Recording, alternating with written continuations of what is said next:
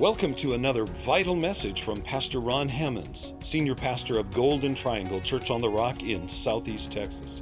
We're so glad you're joining us. For more information about Golden Triangle Church on the Rock Ministries, visit our website, cotr.com. Enjoy the Word. Tonight, we are going to hopefully conclude our study of the miraculous. We are in part number six tonight, and uh, maybe we can get, uh, get concluded with this one story. We're not even yet through the whole story. We've read six, I believe, or five or six of the seven verses. And so uh, uh tonight, I want you to know that, that uh, sometimes people do all they can do, and it's not enough. Sometimes People work hard, they follow good advice, they're living right, and it still don't fix it. Sometimes what we need is a miracle. Sometimes what we need is not just good advice. Sometimes what we need is not just hard work. Sometimes what we need is not just all we can do. Sometimes we need God to get involved. Sometimes we need a God element to fix the problem, to make it work, to, to fill in the gaps, to meet the need. Uh, have you ever been up against something that, in your opinion, was just not going to change? Well, that's what this woman in 2 Kings 4 was facing.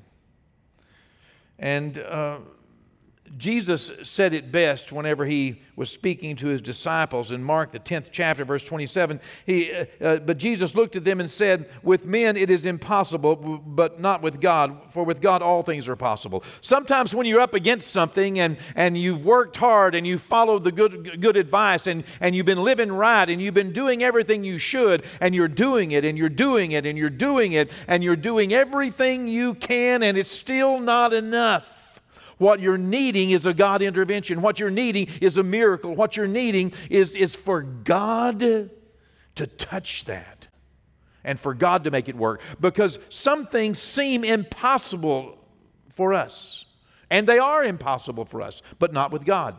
For with God, all things are possible.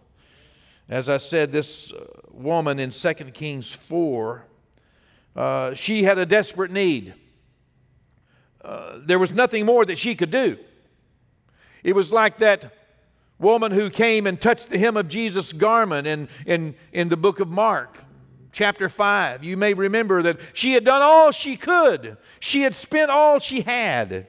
She had spent years, she had gone to every doctor, and the Bible says she didn't get any better, but rather she got worse. You know, that's that's sometimes what people face. That was evidently this woman in 2 Kings 4. Uh, this was her testimony. You know, uh, we know that, that, that she was surprised we know that she was not prepared. We know that, that, that all of a sudden she found herself in a situation that she could do nothing about. We don't expect, we don't, uh, we don't understand from this account that she was lazy, that she had somehow, you know, uh, uh, misspent her money, or that somehow she, uh, we understand that this came upon her. And uh, most likely, uh, you know, she had done everything that she could and she had run out of everything. She had nothing, she said. The only thing I have left is a little oil in a little jar. That's all I've got. I've got, I've used up everything I have trying to fix this. I've spent all the time I could because we know that the creditors weren't coming the day after her husband passed away, but rather in some period of time when she could no longer service the debt.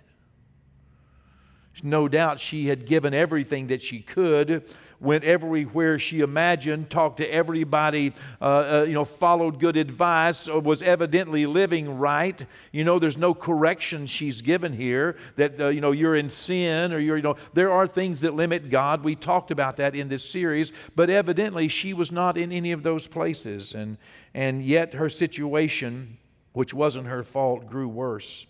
She never expected to be in such need. You know, this is not what she imagined for her future. Things had gone downhill quickly. You know, uh, good people can find themselves in a bad place. You know, good people. That's what we see here in 2 Kings 4. The indication is that she's good people. Good people in a bad place. She was at a very, very bad place. Let's read 2 Kings 4, beginning in verse 1. And a certain woman of the wives of the sons of the prophets cried out to Elisha, saying, Your servant, my husband, is dead, and you know that your servant feared the Lord. And the creditor is coming to take my two sons to be his slaves. So Elisha said to her, What shall I do for you? Tell me, what do you have in the house? She said, Your maidservant has nothing in the house but a jar of oil.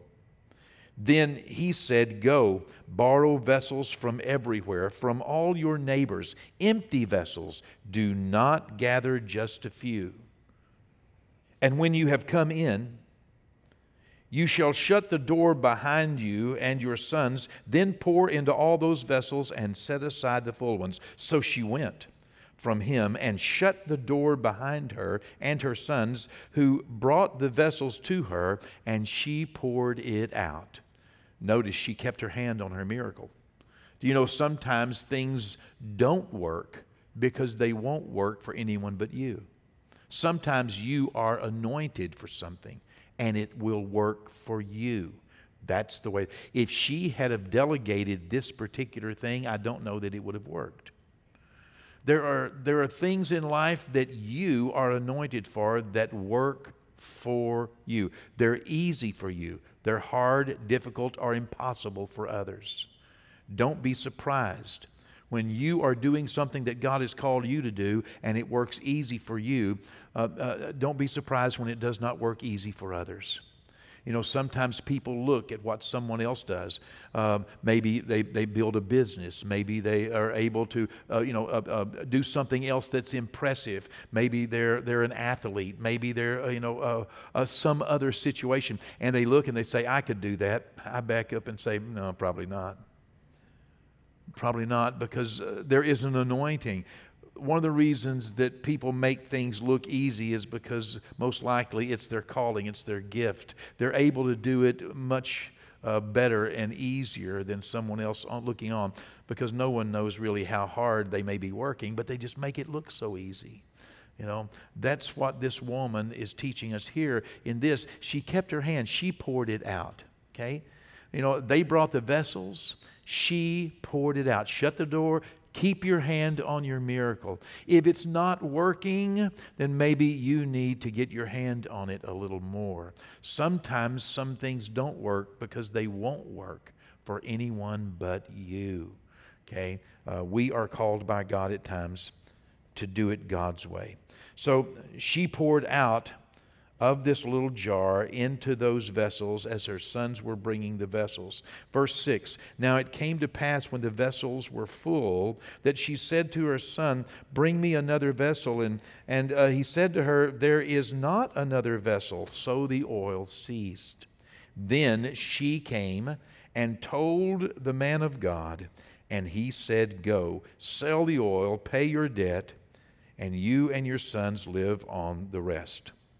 Some of the principles that we have reviewed so far in this particular account include that uh, the fact that God will never ask you to do what you cannot do. He will not ask us to do what we cannot do. If God asks you to do something, you can do it. You can do it. I've had so many experiences, and perhaps you have as well, that if God has said something to you, it will work for you. It just does. I, I, I can't explain it. But God will never ask you to do something that you cannot do.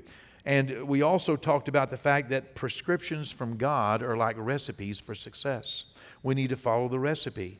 A prescription from God, God giving us steps to take, uh, is, is, is like a recipe for success. If we take those steps, Uh, remember, we talked about Naaman the leper. You may remember him. He's in the next chapter, chapter 5, going and dipping in the river Jordan seven times. Uh, uh, it worked because he did it the way God said do it. If he had dipped five times, he would have left with leprosy. If he had dipped six times, you know, Jesus sent the man to wash in the pool of Siloam. Had he have washed halfway down in someone's water picture that they were carrying, he would have been just as blind as he was before. Following directions are very important. Prescriptions from God. Not doing what someone else did, but doing what we know, what we believe, what we receive, what we understand God wants us to do. And uh, God does not mind being very plain with us. We also talked about the fact that we do not need to let anyone talk us out of our miracle. Don't let anyone talk you out of a miracle. You know, uh, uh, if if the widow in 1 Kings 17, who was asked by the prophet Elijah to make him a cake first, if she would have gone and asked her 10 best friends, they would have talked her out of it. Okay? But she knew in her heart. The Bible says, whenever she heard the word of the Lord, it did something to her. The indication is, is that it awakened the, the command of God in her life. It woke something up. And what she heard the prophet say, something on the inside of her said, Yes, that's true. Truth hits us in a different way. When we have committed our life to the Son of God, as we talked about, uh, uh, then, then all of a sudden His Word hits us in a different way. Uh, and and uh, it hit that woman in 1 Kings 17. What made her give her last meal and her son's last meal to that homeless man on the street? It was because something on the inside of her was a witness greater than anyone else could have advised her. And so don't let anyone talk you out of a miracle. Paul put it this way the Apostle Paul said, When I heard from God as to what I was supposed to do, immediately I did not confer with flesh and blood. Immediately I did not take man's testimony over God's word. Let God's word be a yea and an amen on the inside of us. Uh, we also talked about last week that full vessels limit God. You know, uh, uh if we are not pouring out what God pours in, if, if, if we are not, uh, you know, I mean, God fills us up. He, he's, he's filling us up tonight. It's meant to be carried somewhere and emptied. We are, we are broken bread. We are poured out wine. We are the oil that is meant for others. We are fruit, God's fruit. Fruit is meant to be eaten by others. If you are, are, are producing fruit, all the fruit that you produce love, joy, peace, long suffering, gentleness, goodness, faith, meekness, and self control all the fruit is meant for others. It's not, you know, it's, it's not consumed. It's meant to work for others, you know, that we love others, that we, you know, uh, it's, it, it's, it's a reflection. It's meant to impact others. Full vessels uh, limit God. So m- make a practice of, of, of, of encouraging, of pouring out, of, of giving something that you have received. Uh, that's the way it increases, planting seeds. And this evening, we're going to learn uh, another principle, and that is simply that what we do with the little we have is what we will do with more. This is, this is a fact. What we do uh, uh with, with the little that we have is exactly what we will do with more. Now, uh, I didn't say that, Jesus did. Okay, I'm just repeating what he said. Uh, the truth is confirmed, recorded in Luke 16. Let me read a few verses in chapter 16 of Luke before we get back here to this particular truth. Uh, uh, verse 10 in Luke 16 says this Jesus was speaking. He said, He who is faithful in what is least is faithful also in much, and he who is unjust in what is least is unjust also in much. What you do with the little you have is exactly what you will do with more. This is what Jesus knows. And so, Therefore, he said, if you have not been faithful in unrighteous mammon or in money, who will commit to you the true riches? You know, money is the very base element of life. And, and, and if you haven't been uh, uh, uh, faithful uh, with, with, with money, then, then uh, is, is God going to really commit to you things that are much more weighty and matter so much more? And uh, verse 12, and if you have not been faithful in what is another man's, who will give you what is your own? Boy, Jesus is really talking to the, to the Pharisees here. Uh, and, and, and, and verse 13, no servant can serve two masters, for either he will hate one and he will love the other, or else he will be loyal to one uh, and, and despise the other. You cannot serve both God and mammon. Verse 14, now the Pharisees who were lovers of money. Oh, isn't that interesting? He really just says, you know, you don't know what the Pharisees were? They were lovers of money. Um, uh, also heard all these things, and they derided him. Verse 15 And Jesus said to them, You are those who justify yourselves before men, but God knows your hearts.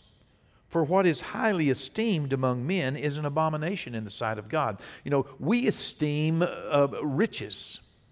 It's, it's, it's the way of men. Men esteem riches. I mean, you know, we look at Bill Gates and we automatically think he's smart. He might be. Okay? Because we esteem riches. Okay? But what men esteem, God counts as, as, as lowly, as, as, as not really, you know, uh, we, we look at wealth and at riches. And, and this figures into 2 Kings 4.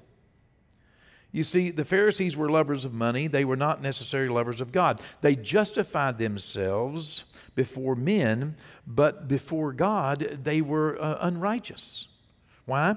Because they loved money more than they loved God. They loved provision. If we were to take that money that, and, and, and, and multiply it into what it actually does for us, it gives us houses and lands. It, it provides for us. Uh, it, uh, money provides a lot of opportunity, a lot of comfort, all kinds of things. And these are the things that most people crave and, and run after.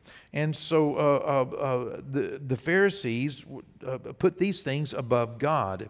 Um, and, and the woman that we have been studying in 2 Kings chapter 4, what did she need? She was just the opposite. She was not like one of the Pharisees in Jesus' day, but rather she was a lover of God, not a lover of money. Uh, uh, you know, evidently, her being married to a prophet and being, uh, you know, uh, the wife of a prophet who feared God because she said to Elisha, You know that he feared God. You know that he was a righteous man, an honest man, a man who lived according to God's, uh, he was faithful to God. Evidently, being raised, the, the, the sons being raised in that home were also impacted by godly parents. And, uh, and evidently, she also was a part and a partner of that godly relationship and a godly home and a God fearing home. They loved God, they didn't just love money. Okay? They didn't just love comfort. They didn't just love things. Uh, you know, and, and, and, things are not bad to have. Uh, you know, God does not mind us having things. He doesn't want things to have us. And the Pharisees, uh, it, it wasn't that they had money, it was that money had them. And, uh, uh, but evidently, this was not the way it was with this woman because she testified about her husband and uh, you know and, and so you know in in verse 1, we saw in 2 Kings 4 where she went. There was a certain woman of the, of, of, of, of, you know, of the wives of the prophets who went to Elisha, who went to the prophet. She went to the prophet. That equals, as we spoke of our, in our first part, that equaled going to God. You know, uh, today we go to Jesus. He is our prophet, our priest. Uh, you know, He is our mediator. At that time in history, there was not a Jesus to go to. There, there, there, there was a prophet or a priest that you could go to. And so she did everything that she could to get to God. She had a need. Uh, uh what was her need? Well, what, what was her real need was that her sons would be set free. you know, that was her real need. Now, God could have met it a lot of ways. Okay? And it wasn't that she just needed money. She didn't go to the prophet and say, I need money. but money would have fixed it. She didn't go to the prophet and say, I need to be, you know, translated, me and my sons, into a different state, you know. Uh, I need to move.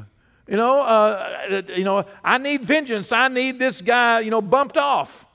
You know, uh, do you have, can you go down there and get him in a headlock and make him forgive the debt? I mean, uh, there, there, there, there, were a, there, there were a dozen things that could have been done to accomplish her need she needed, her, she presented that my sons are going to be enslaved. And so, here in presenting this need, she, uh, she went to the prophet when all she had was a little jar of oil. But we get down to verse 7. Now, this woman that only had a little jar of oil, she now had a house full of oil. Her house was filled with oil. This little woman who didn't have anything now has everything. This little woman who, who did not have it within her hand to deliver her sons now had it within her hand to deliver her sons. But she didn't do it. Rather, verse 7, she went back to the prophet. She went to the prophet when she only had a little oil. She went back to the prophet when she had a house full of oil. She wasn't looking to the money for her salvation, she was looking to God.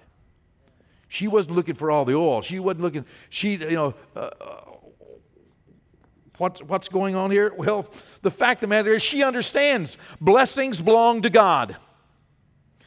The God who blessed me, that's His oil. That's not my oil. It's His miracle, it's His oil. And sometimes when people pray and they are, are blessed with a miracle, they imagine the miracle's for me. Well, God did use the miracle for her, but she knew that was not her choice. She knew the blessing belonged to God. Sometimes, if we're not watchful, we can receive a blessing, a miracle from God, and we can imagine that the miracle belongs to us. This little woman teaches us a very good lesson. She realized that she was no better off rich than she was poor if she did not follow God. If she did not please God, she was no better off at the end of the miracle than she was at the beginning. She still wanted her sons to be saved, and she wasn't depending on the money to do it. She wasn't depending on the oil to do it. She was depending on God to do it. This woman shows us a little difference here in that she went to the prophet when she had nothing, but she still went to God when she had everything. Oh, come on now. That's better preaching than the amen. All it is is an encouragement for us to tweak our minds just a little bit. We all have great hearts, we all have willing hearts. But sometimes, if we're not watchful, we can miss the greater picture, the greater element of the story, the greater account. It took more faith, I believe, for her to go back to the prophet after she had the ability to set her sons free. Whew. It doesn't always get easier to serve God with more stuff. Hello. In fact, I would submit to you the opposite is true. Ask the Pharisees we can become lovers of stuff. You know, she still needed God. Evidently, she realized that. You know, Moses cautioned the children of Israel. Do you remember in Deuteronomy 6 and verse 12? He told them, Listen, when you go into the land, and when you live in houses you didn't build, and when you drink of vineyards that you didn't plant, and you eat of the fields, and, and, and, and you're in rest and in safety, don't forget God. That was the greatest admonition that Moses could give just before he went to be with his uh, Creator in heaven. It was the greatest encouragement he had left. I know serving God in a desert is easy but you're going to move into a place of prosperity. You continue to serve the Lord. You're going to live in houses and you're going to have vineyards and God's going to bless you. Oh, don't forget God.